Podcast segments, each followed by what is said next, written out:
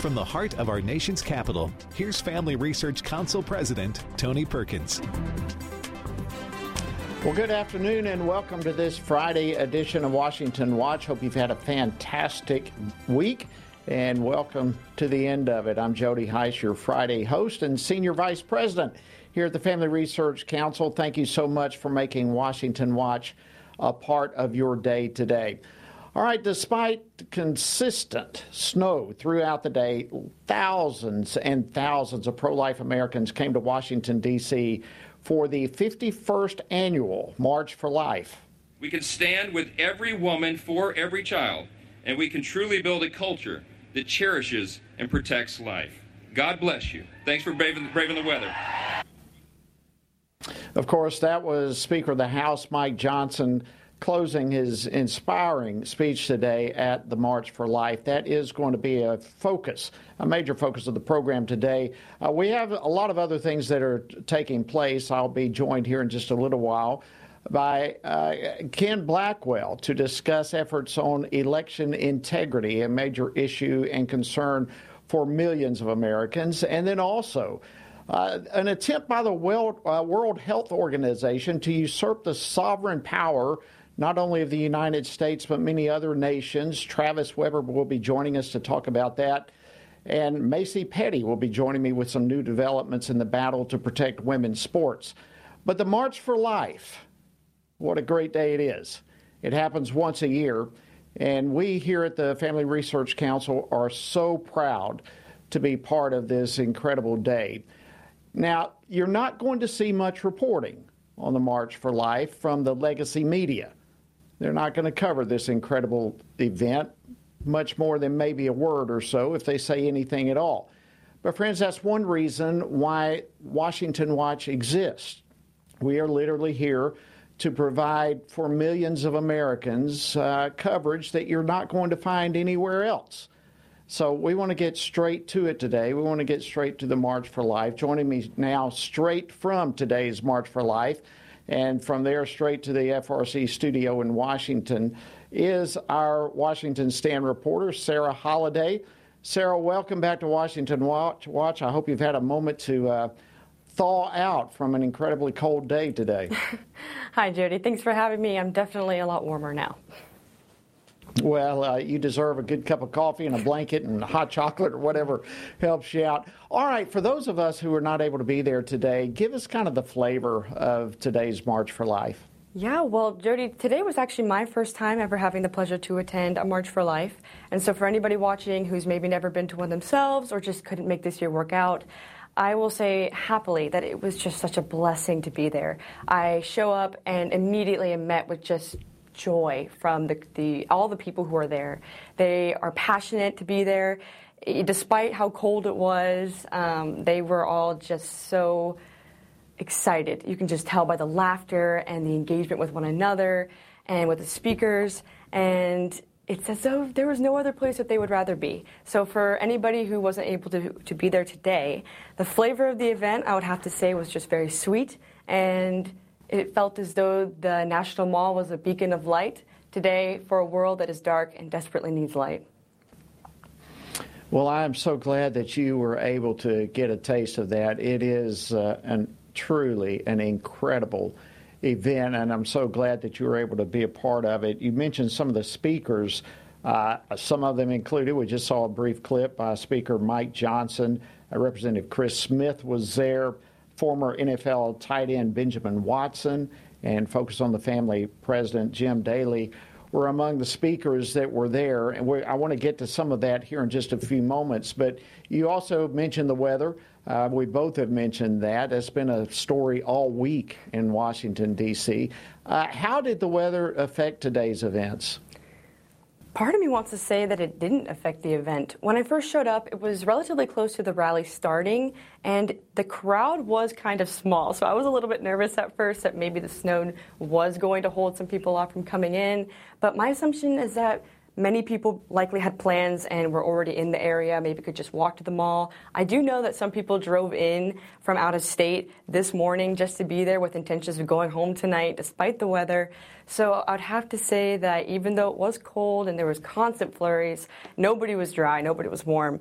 I, I don't think it actually deterred many people from showing up today because this cause is just far too worth it to miss out. Well, it really is. This is a huge cause. In fact, this has been a major player, and people need to realize this. This was a major player for about 50 years to help get Roe v. Wade overturned. It is the people of the United States, pro life individuals, stepping up and making the journey to Washington, D.C. year after year after year. And their voices have been heard, and, and this year, no exception, in spite of the inclement weather. Uh, now, you were there as a certainly as a pro-life advocate, as we all are, but you were also there as a Washington Stand reporter. So you were not just observing or participating; you were there talking to people, getting some information. What was the buzz like from the crowd? What were they excited about? Yeah, I would have to say that the overarching theme today, that I noticed at least, is a push to just keep fighting, to keep marching, because although Roe is done, it's gone, it's been overturned, there's still so much work to do. And so I actually think that people are excited to keep doing that work. But I couldn't help but think about Galatians today, all throughout the event, and when Paul writes not to grow weary in doing good, because it did seem as though the push and the excitement was centered around continuing this fight but the reality is, is that this is a good fight because we're acknowledging the inherent value and dignity that people have being made in the image of God. And yet, this is a message that the world just doesn't like to hear. And it's really unfortunate to say the least. But as part of their opposition to the message, the people who proclaim it get a lot of pushback. And so it's a good message. It needs to be proclaimed, it needs to be fought for, but it's not easy. And so I think that today was a wonderful combination of encouragement and excitement, hyping up because this is a battle that is not over, and I think people are excited to keep fighting because we're making we're make we're, we're claiming victories. We're making progress. The Lord is guiding us through this. All glory to him, and I think people are very excited about that. And they should be. Uh, they should be, and that's awesome news. And uh, w- while you were talking, uh, we were able to show some footage, literally thousands and thousands of people all over the place uh, with the snow. And, uh, you know, that is a heartwarming thing to watch. Even though the weather was filled with snow, it warms the heart to see people out there standing for life, marching for life praying for life, praying for our legislators, having many of these individuals speak to the crowds. I mean, it really is an amazing event. Now, as you were talking and interacting with different people, uh, were, were there any groups like that traveled a long distance in spite of the weather? Did you run into people who uh, maybe were here for the first time, that traveled a long way, they just wanted to be a part of this? Uh, what did you experience in terms of uh, that type of thing with people that you spoke with? Yeah, the people that I spoke with had all actually been to a march before, if not several marches, which I thought was wonderful.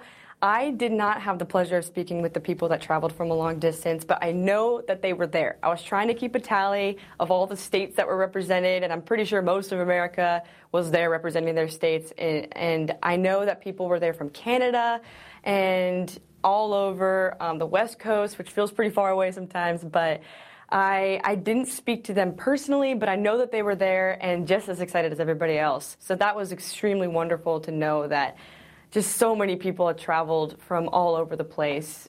You know, once again, despite the weather, um, but even the, that's costly. It costs a lot of money, especially right now. Plane tickets are crazy expensive, but people were there, and it was it was heartwarming to see that. It was beautiful, actually.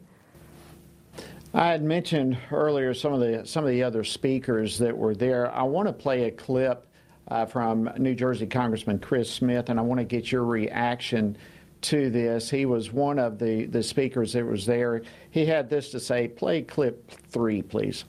The new Marist national poll found that 83% of all Americans, including 75% of Democrats, support, I say again, support pregnancy resource centers. They, like all of us in this human rights movement, stand with every woman and for every child. All right, give me your reaction to that. He had he had some phenomenal statistics there. He sure did. And something that also comes to mind when I'm reminded of the statistics that he brought up is that he, if I remember correctly, he heavily emphasized the respect and the love and the kindness that is not just important but necessary within the pro life movement and within people who are pro life and extending their hand to the people who need hope. And pregnancy centers, once again, if I remember correctly, he said are an, an oasis of love. And pregnancy centers are truly the key to this pro life movement because these are women who are scared and they don't think that they have another option. And unfortunately, not choosing life sometimes seems like the only one. But by bringing these pregnancy centers to light, they can now be aware of the fact that there are so many people who want to help them, even just a hug and a shoulder to cry on. But it goes so far beyond that. These pregnancy centers are advancing all the time. It is a huge priority right now, especially, and they can offer financial aid. They offer strollers and and substance for the child to grow healthy and strong, and even for the mother to be supported in her day to day. And so it doesn't surprise me at all that there are a lot of people who do support pregnancy centers because we really need to be supporting them. They are a huge aspect of the pro life movement and what we're trying to do to help these women. They, they are a huge thing, and I love that terminology too an oasis of love. That's uh, w- what an incredible description of what these resource centers provide and what they, what they offer people. But uh, as, as he mentioned, these 83% of Americans support pregnancy resource centers. That's a, that's a huge amount, especially when we watch hundreds of them, literally hundreds of them, being assaulted and, and uh, criminal activity and so forth being uh, portrayed on these resource centers. 77% of Democrats also support these pregnancy resource centers. This is information the legacy media is not going to put out there to people. And I'm sure you ran into folks, probably, whether you realize it or not, who have been a part of some of the benefits uh, and the love that these resource centers provide. Actually, I'm glad you brought that up because I showed up, especially once we started marching. I it crossed my mind. I was wondering if there were Democrats there, and maybe even people from the LGBT community, because stereotypically, like you mentioned, according to the legacy media, they don't support pro-life. They don't support these mothers in these pregnancy centers. But that's just not true because you don't have to be conservative or Christian even to acknowledge the natural innate dignity that a human being has. It's that's part of it being natural and innate is that anybody can recognize it. And so while we were marching, I heard people chanting. That wasn't surprising. But I looked over, and the people who were chanting were holding up signs that said LGBTQ plus Democrats pro life. And so that's the exact group that nobody probably thought was going to be there. And yet they were there. Wow, that is amazing. I wish we had a picture of that sign. That's, uh, that's fantastic. Sarah Holliday, thank you so much for participating in your very first March for Life and for representing uh, Washington Stand and FRC there today. We appreciate it and thank you for coming on Washington Watch. Thank you so much for having me. All right, friends, we're going to continue uh, further discussion about the life issue. Mary Szoch will be joining me after the break as we discussed some four key elements that need to be talked about as we discuss with friends and neighbors and so forth this issue of life. You don't want to miss the insight she's going to provide. We'll get to it right after this break, so stay tuned. We'll be back in a moment. Christians must be sure to faithfully think about the issues that have taken our culture and many of our churches by storm from a biblical perspective. Family Research Council's David Closson, along with co authors Denny Burk and Colin Smothers, released a new book, Male and Female He Created Them, a study on gender, sexuality, and marriage to help Christians better grasp the Bible's teaching about these issues. This study presents a biblical view of homosexuality, transgenderism, and marriage. With this new resource, readers will be given guidance on specific questions related to preferred pronouns, identity, intersex conditions, and other matters that our churches must be discipling their members to respond to with love and biblical conviction. As part of the study, readers have access to supplemental videos by Dr. Albert Mohler, Dr. Heath Lambert, Reverend H.B. Charles, Dr. Christopher Yuan, Dr. Rosaria Butterfield, and others that expand and elaborate the themes of each chapter. To purchase a copy, go to hecreatedthem.org. Today we find that global persecutions of Christians is growing more menacing every year. Family Research Council's Leila Gilbert, Arielle Del Turco, and Lieutenant General Jerry Boykin's book, Heroic Faith, shares personal stories from those who have endured religious persecution and gives a close look at the dire situations Christians often face due to dangerous and sometimes deadly opposition to their faith. The book's true stories of persistence and faithfulness amidst crisis offer inspiration and hope. Heroic Faith also provides insights into the ideologies driving the hostility and persecution, what steps the U.S. government might take to help, and how readers can best respond to the struggles of the faithful. It is critical for us to learn from our brothers and sisters who are suffering deeply and to do whatever we can to help. You can get your copy of Heroic Faith wherever books are sold or by going to frc.org slash heroic faith. Again, that's frc.org slash heroic faith. Men are constantly told that there is no place for their thoughts and concerns about abortion. However, this attitude ignores the fact that both women and men are deeply and personally affected by abortion. Furthermore, one does not have to be a woman to know that abortion ends the life of an innocent, unborn child. Every man has a role to play in protecting unborn lives and supporting the mothers in their families and greater community, which is why FRC's Center for Human Dignity has released a resource titled A Man's Guide to Standing for Life. This resource was created to help men positively address the topic of life.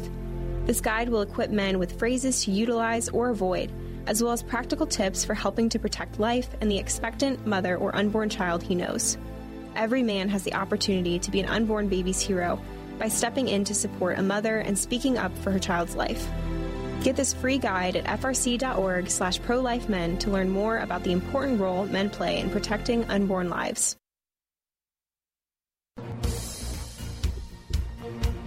And welcome back to Washington Watch. I am Jody Hice, your Friday host, and an honor to have you joining us today. We appreciate it very much.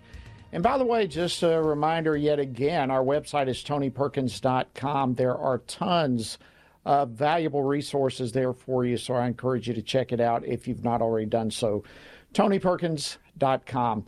All right, today marked the second March for Life since the Supreme Court overturned Roe v. Wade and of course, that overturned decision was nearly a 50 year struggle in our attempt to try to right the wrong of that 1973 decision.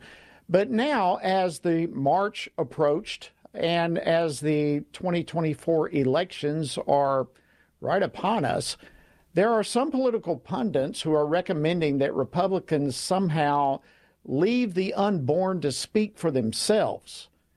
In fact, there are even some so called pro life individuals who have argued that if Republicans want to win in 2024, they need to find middle ground on this whole issue of life. What does that even mean?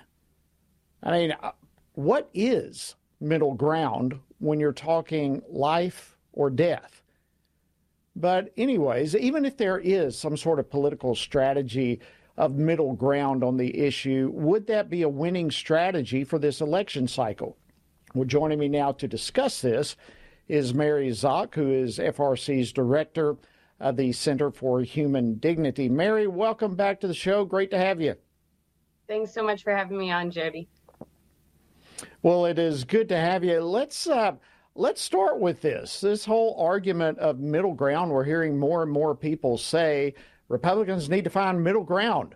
Pro lifer uh, need to find middle ground. If you want to win the election, that's where it is. Uh, what is this whole issue of so called middle ground when it comes to life?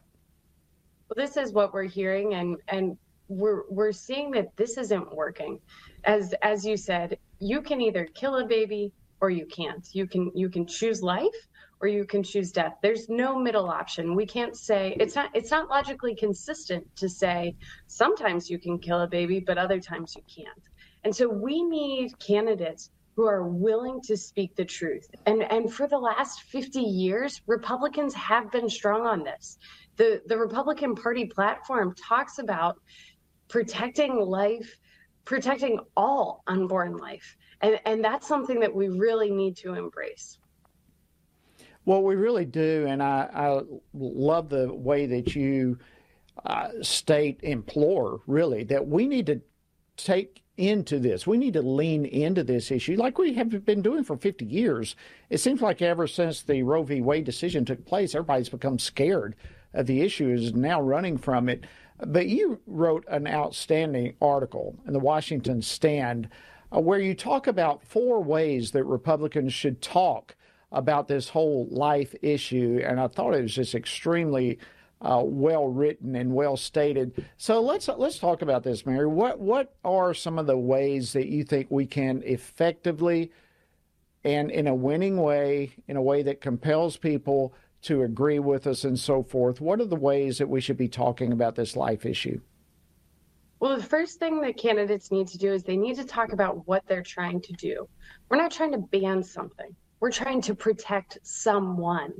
And the problem is that we refer to numbers and statistics so often that people forget that the 63 unborn children, 63 million unborn children who have been killed in the United States since abortion was legalized here, each one of them was an individual human being whose name we someone should know whose cry a mother should have heard, whose footsteps a father should have helped take, whose whose grandparents should have been at their graduation.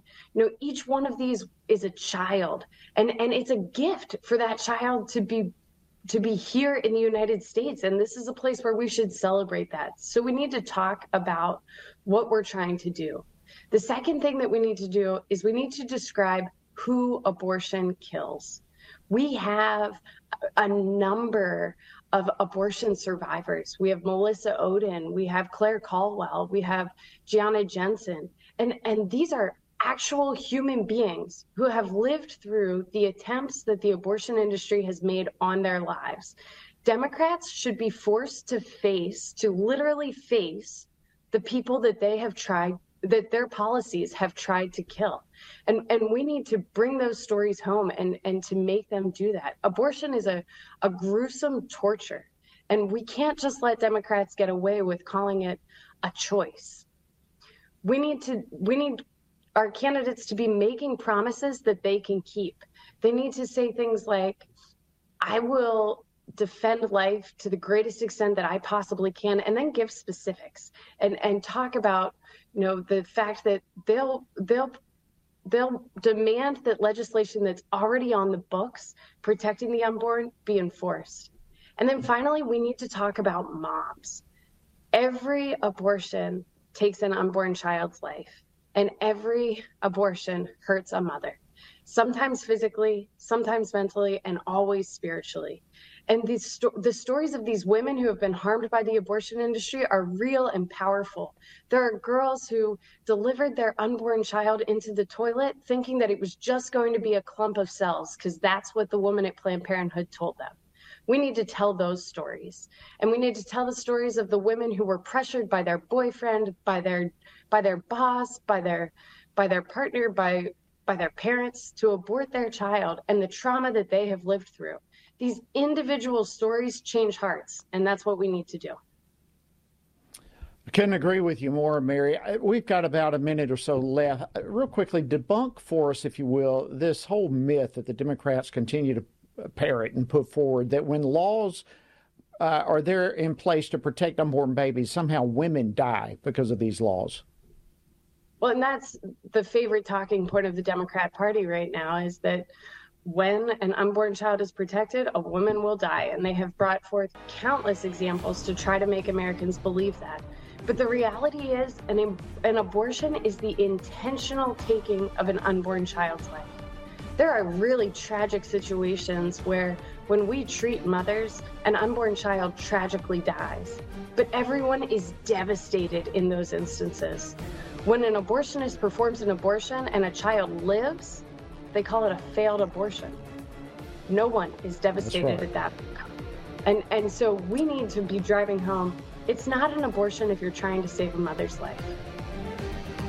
Mary Szoch, thank you so much for joining us today on Washington Watch. We appreciate it. And listen, I encourage everyone to check out her article on the uh, Washington stand on this issue. Mary, again, thank you for joining us.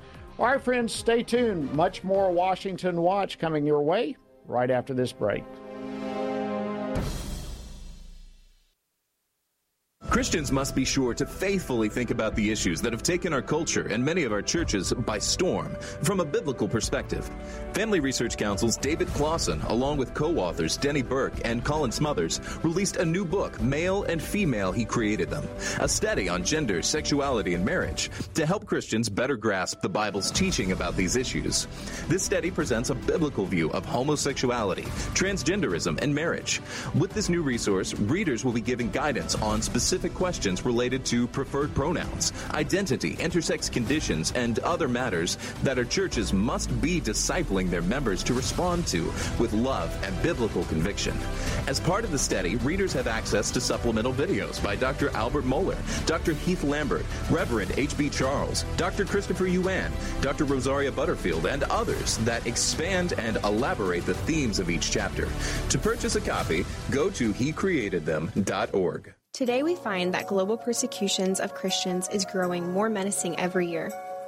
Family Research Council's Leila Gilbert, Arielle Del Turco, and Lieutenant General Jerry Boykin's book, Heroic Faith, shares personal stories from those who have endured religious persecution and gives a close look at the dire situations Christians often face due to dangerous and sometimes deadly opposition to their faith. The book's true stories of persistence and faithfulness amidst crisis offer inspiration and hope. Heroic Faith also provides insights into the ideologies driving the hostility and persecution, what steps the U.S. government might take to help, and how readers can best respond to the struggles of the faithful. It is critical for us to learn from our brothers and sisters who are suffering deeply and to do whatever we can to help.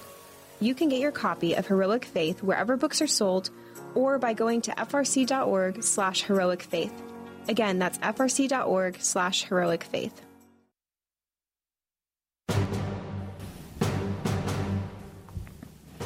And welcome back to Washington Watch. I'm your Friday host, Jody Hice. Welcome aboard. Glad to have you. All right, with the 2024 election season now officially well underway, we here at FRC and Washington Watch, we want to continue tracking the election integrity efforts, specifically on the state levels. I actually have a book on this topic coming out uh, at the end of next month. But one of the questions that I receive over and over again are questions like how can we as voters trust that our local polling place is going to be legitimate, that it's going to be fair? Uh, people want to know what kind of efforts are underway to provide better election integrity. And where could states and state legislatures potentially be doing more to secure fair elections? Well, joining me to help answer these questions and more is someone who is heavily focused on this issue. In fact, he has written the foreword to my upcoming book, an expert in this whole arena of election integrity. Ken Blackwell, he's a senior fellow at the Family Research Council and the special advisor for election integrity at FRC Action. Ken, welcome back to Washington Watch. Always great to see you, my friend. Hey, Jody, good to be with you, sir. All righty. Well, let's begin with a 30,000 foot view, if we can. What, what kind of bills across the country have been passed so far to help this issue of election integrity? Well, Jody, it starts with people understanding uh, in rough terms if you're not in the game, if you're not in the room, you're not in the game. Uh, so that means that uh, each citizen uh, has to commit itself, him, himself or herself, to being involved in the process, to being engaged to the fullest extent of their their ability. Uh, look, let me just give you an example. One of the things that we witnessed in 2000, uh, in the 2020 election, was the use of private dollars in a partisan and selective way uh, to tilt the playing field. Uh, the uh, CEO of Facebook, Mark, uh, Mark uh, Zuckerberg, Zuckerberg uh, was famous for dropping in about a half a, a billion dollars for those purposes. Well, we in, in, in our efforts organizing across the country, we were able to block him in your neck of the woods, Fulton County, uh, Georgia. Uh, we we in fact have seen a, a rash of uh, attempts to complicate our, our voting process with ranked choice voting, confusing people and and making uh, voting uh, overly complicated. We've defeated that uh, in Arizona through grassroots activities and coalitions, coalition building. in in Wisconsin, where there was an effort to to make sure that they could continue to have unsecured drop boxes for mail-in ballots uh, sort of just pop up across the, the state, that was defeated uh, through concentrated and coalition efforts. So it all starts with people getting involved. We have 3,100 uh, counties across the, the, the country with tens of thousands of precincts, and we have to have citizens involved. And so we're going across the country, we're organizing people. For instance, t- tomorrow, right outside of Orlando, in the villages, uh, there are going to be 300 uh, citizens of Florida uh, organized by uh, AMAC and and the American Civil uh, Rights Union. Uh, it, it's called um, Boot Camp for Baby Boomers, and so it's going to tell older citizens you know, how they can get involved, going to train them in, in, in observing.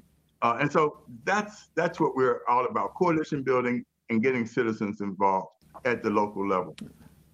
That is awesome. I want to uh, uh just the fact that there's uh, legislation happening, there's groups being trained, there's things that are happening.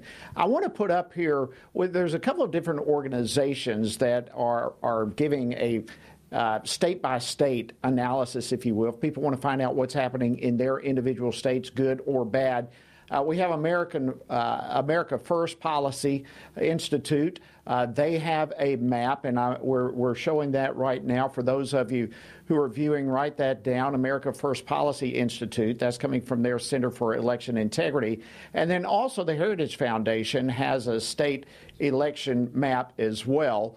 And so these are two great resources. You can find them, by the way, on our website at frcaction.org or tonyperkins.com if you want to get more info with this. But what would you say, Ken, to someone someone who's concerned uh, about what's happening with you mentioned drop boxes or ballot harvesting or other practices uh, that they may fear may not be on the level? Real quickly, we've got about a minute. What should people do to be engaged? Well, they first they should be registered to vote.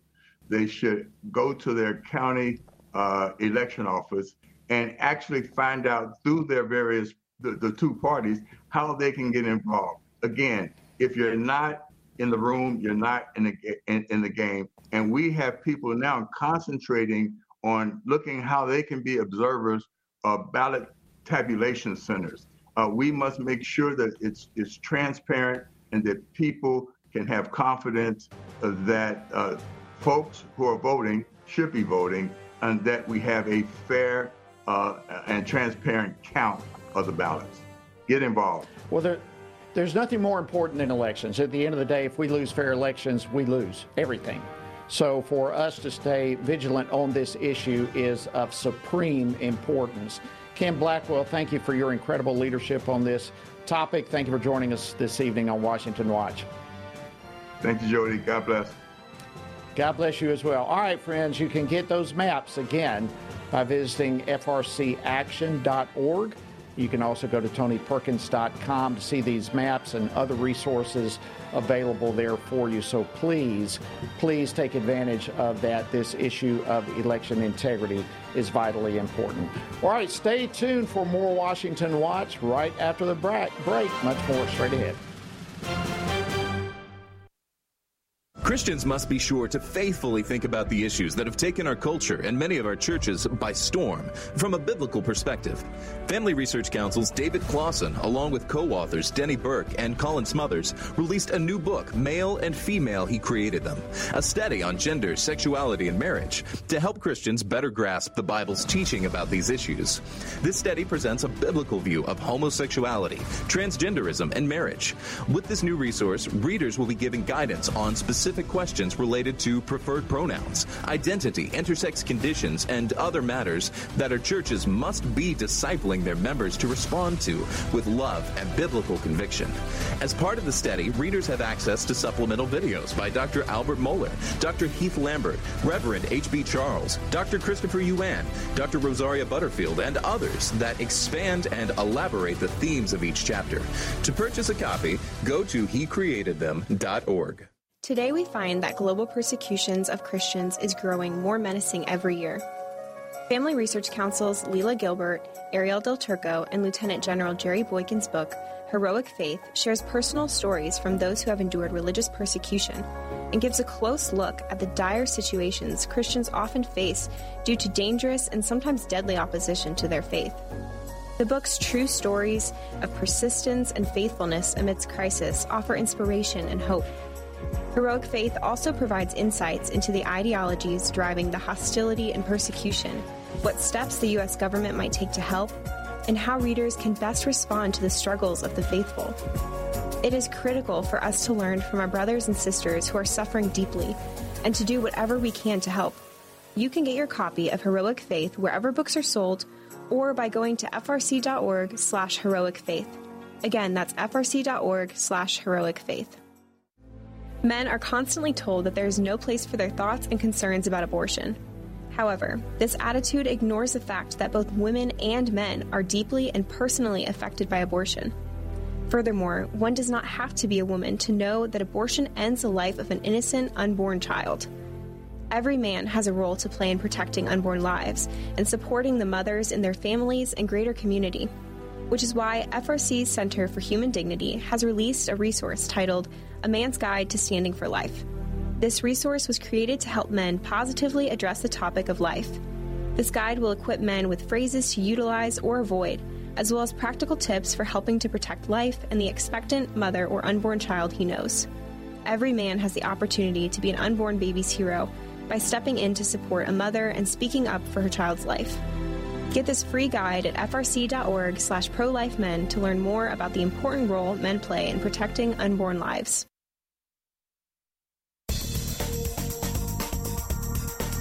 And good afternoon. Welcome back to Washington Watch. I'm your host, Jody Hice, Senior Vice President here at FRC. All right, President Biden's Health and Human Services Department is currently seeking feedback on the proposed World Health Organization Pandemic Preparedness Agreement. Uh, this agreement is frightening.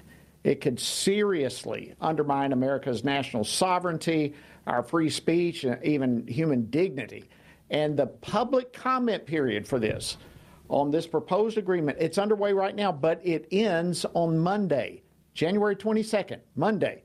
This whole time for you to have your input. So we are asking you to step up to the plate and let your voice be known. If you would like to submit a comment expressing your concern, and this is the concern this agreement is giving more power to an unelected, unaccountable international organization that literally threatens our national sovereignty, our free speech, our human dignity, and you have an opportunity to comment and to voice your opposition to this, you've got two options that we have available for you. You can visit frcaction.org slash WHO. And of course, WHO stands for World Health Organizations. Again, that's frcaction.org slash WHO. Or you can simply text the word WHO to 67742 and do that, and it will direct you to the place where you can uh, place a comment, and they have to respond to these. It, it, just takes time for them to do all this, and we want them to hear from as many as possible. Well, joining me now to discuss this further is Travis Weber. He's a vice president for policy and government affairs at FRC. Travis, welcome back to Washington Watch. Great to see you. Thank you, Jody. All right, let's. Um, I, I, don't know of anyone, and may, perhaps there is somebody, but I don't know of anyone who is more on top of this issue than you. You talk about it with great passion and great concern. So let me just toss it to you that way. What concerns you most about this effort by the World Health Organization? Yeah, Jody, thank you for that question. I think what concerns me most is the subtle and hidden way that this effort uh, will shift the balance of power worldwide in a, a significant way for our time. And I say that because there are times when the uh, power shift, a worldwide power shift happens. We had one after the Holocaust, the creation of the United Nations, and various international agreements were entered into. And what if you if you notice what happens? There's a um, the, these are generated by these happen at times when people understandably are focused on world events, a tragedy, difficulty. And if you look at our current circumstances, we had a worldwide pandemic that put many people into a position of saying, well, what can I, what should I do about it? So it's a good intention. However, the problem is that on the back of that good intention come actors without such good intentions or those seeking to capitalize on, manipulate, and take advantage of the current circumstances. And we believe that what is happening now is a change of uh, power, a balance of power shift in which actors will enter and seek to get their piece of the pie, so to speak, and aggregate power globally and, and get themselves a share of that power globally. Now, in this instance, it's happening through the consolidation of power into a World Health Organization directed uh, international agreement. Uh, and what's, what's concerning about that is the language in the agreement. There's a lot of requirements and a lot of language that, that will obligate national entity nations, uh, sovereign nations, to not merely not anymore conduct their affairs sovereignly, but rather abide by internationally governed World Health Organization governed agreements. It sets it a precedent. It's dangerous, and there will be the pressure of a mass. Uh, uh, the thought, the, the groupthink, right? When, when you have nations coming around this, it will be difficult for nations to stand against it. So the power shift is what is concerning about this matter that we're addressing, and we encourage folks to make their concerns known to our government, which is currently participating in this negotiating process. And folks can do that at the link that uh, you mentioned, Jody. So we're not really, from what you're talking about, this is not about world health oversight this appears to me, from what I'm hearing, there's a greater goal in this of uh, really eliminating national sovereignty. What, what, would you say is, in your estimation, the ultimate goal in who doing all of this? So on the surface, you know, it's on the surface, it's about health. The, the text of the treaty, uh, they're they're trying to say that they're trying to address um, you know, the next pandemic that happens or the next uh, world health emergency. The problem with that is is the problem with that is what's not in the text of the treaty, what's not being explicitly recognized and, and discussed. And that is the power shift that I just mentioned. And so they're using, again, piggybacking on an understandable uh, point of concern because who's against good health? I mean, no one's against good health. The question is, what do you mean by that, and what are you doing to achieve good health, and, and what else is happening at that time? And so they're using this good aim that everyone will agree upon to.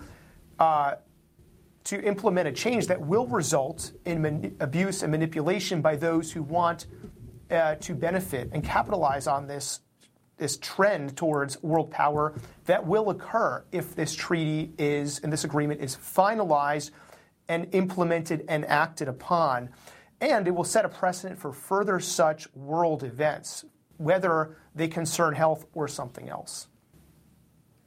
Well, you and your uh, government affairs colleagues, uh, you speak with members of Congress, uh, you speak with their staff all the time.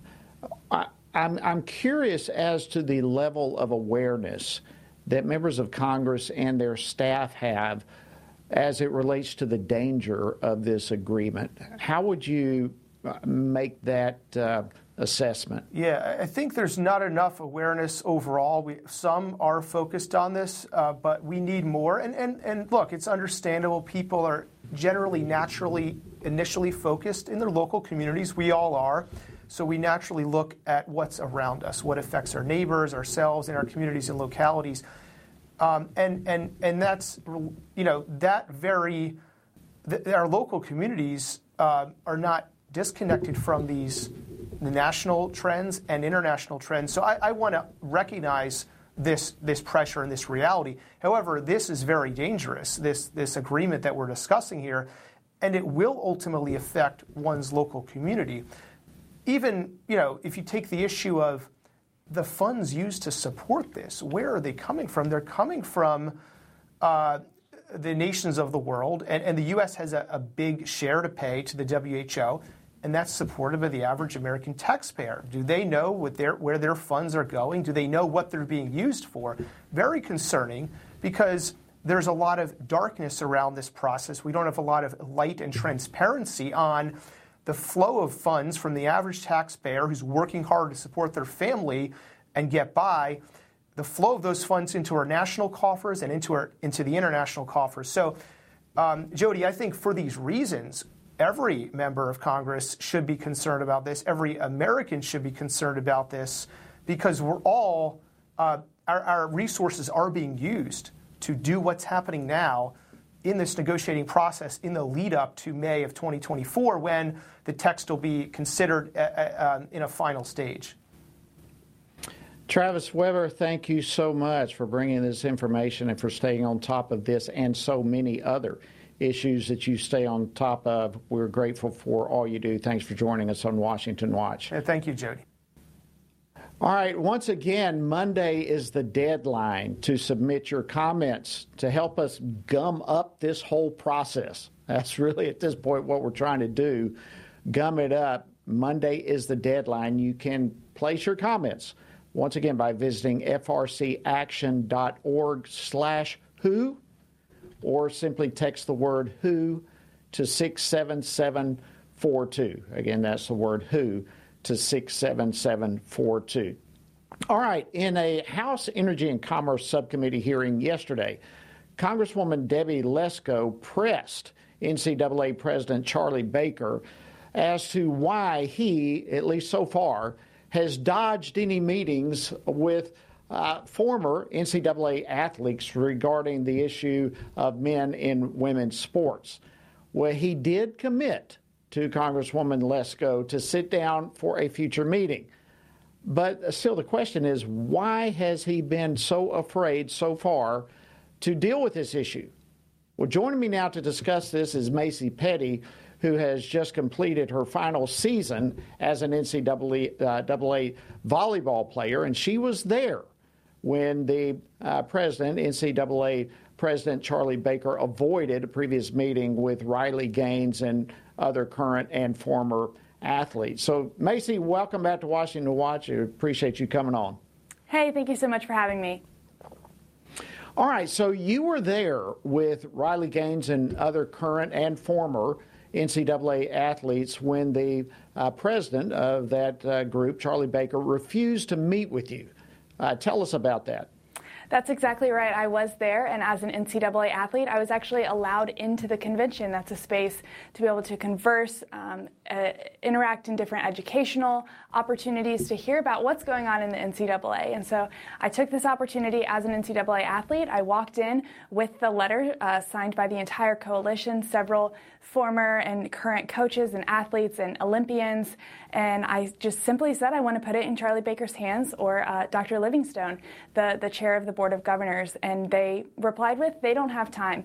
Uh, well, I'm an NCAA delegate and a female athlete that they govern and, and was told that they don't have time for me and, and I honestly wasn't surprised. I've been in the organization for four years and I've been knocking on the door and, and still no response. It's just remarkable the the lack of willingness to address this straight up. I mean, uh, the video is out there for people to see. No one in your group looks scary to me. I mean, uh, what what are they so afraid of? That's exactly right. I, I actually did uh, have the opportunity to see Dr. Livingstone, the, the, chair of the board, and I, and I put it in her hands. And I told her that I would appreciate her considering all female athletes and that I look forward to her response. And she couldn't even look me in the eye because if she did, she would be looking at the female athletes that her harmful policies are affecting. And, and she would have to come face to face with those convictions. And she couldn't. She couldn't even look me in the eye. And I think that's very telling of the entire NCAA. They don't want to have a conversation with us about it because their position is indefensible. It really is indefensible. A great word. I think that just uh, summarizes their entire position. Now, Charlie Baker did commit to a meeting in that congressional hearing uh, that I referenced, uh, yes, uh, the, the hearing that took place yesterday. What are you hoping will come out of that meeting that he's agreed to have? Well, like I said earlier, I want them to have to come face to face with the female athletes that their policies hurt. Um, I want him to have to see our, our eyes and hear our stories come out of our mouths about the, the destruction that is happening inside of women's sports. Um, it's, it was just kind of a, a sure from Charlie Baker. But I think that it needs to be noted that this has been a long effort. Um, I myself have been fighting this fight my entire college career. I'm now a senior in college. Um, and so it, this is not a small feat for us. We're, we're excited to finally have this conversation. Well, I want to play a, a clip here for you, and I, would love to get your reaction. I thought this was a great exchange. Uh, this was again from the hearing yesterday. This is Congresswoman Kat Cammack. She was questioning uh, NCAA president uh, yesterday. Play clip two, please. Can you commit today to reversing the NCAA's policy adopted under your predecessor that allows biological men to compete in women's sports? First of all, I would just say I understand the the reason this issue is such a complicated one for people and such a challenging one. Respectfully, it is not difficult. It is not complicated. It's DNA. There are physiological differences, and let's follow the science. That's that should be the position. All right, that's a great exchange right there. Do you agree that uh, there really is a simple solution to this whole issue? It absolutely is. It's so simple, and it even says it in the Bible male and female, He created them. Um, and, and our sports have reflected it as long as we've had sports in volleyball. Men's volleyball nets are over seven inches higher. It's not complicated. Everyone knows it. Uh, men's and women's sports have to be separated, and if they're not separated based on sex, then it really doesn't even matter. Well, it really doesn't. And I thought uh, Kat Cammack did a great job there. Look, this is DNA this there are physiological differences. Follow the science. This is not a difficult issue. I, I mean, you're not asking for anything but for women to compete in women's sports. I mean, that's pretty basic. Is that uh, an accurate summary? Absolutely. Boys have to play on boys' teams, girls have to play on girls' teams. It's, it's like she said, not that complicated. So, where do you think this goes from here? Uh, I think at the end of the day, you're going to win this battle. What, what, what's your take? Where does it go from here? I agree. Uh, it's it can go one of two ways. Either Charlie Baker can can end this honeymoon season of oh keep pushing it off. I'm a, I'm a new president. I have other things I need to work on. Or he can stand up and actually fight for female athletes and and have this um, champion of female athletes like he's been pretending to be really come to life and, and protect it and nip it in the bud where we are now. Or we can wait and let this slippery slope continue. Like I said, I've been following this for years, and so I've continued to see it snowball. And we can continue to see it snowball until women's sports don't exist anymore. We have to fight for Title IX all over again, and, and uh, that's something I really hope we don't, we don't have to go go to. But uh, either way, I, I, am hoping that we, we win this issue in the long run because, as we said, it's totally indefensible and, and Thank you. doesn't work. Thank you, Macy Petty. That's all for this day and this week of Washington Watch. Hope you have a fantastic weekend, friends. We'll see you next week right here on Washington Watch.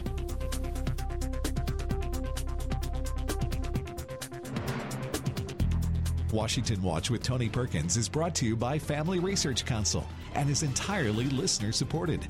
Portions of the show discussing candidates are brought to you by Family Research Council Action.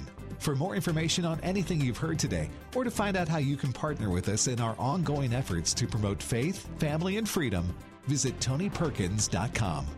Also, to leave a comment about Washington Watch, call our watch line at 1 866 372 7234.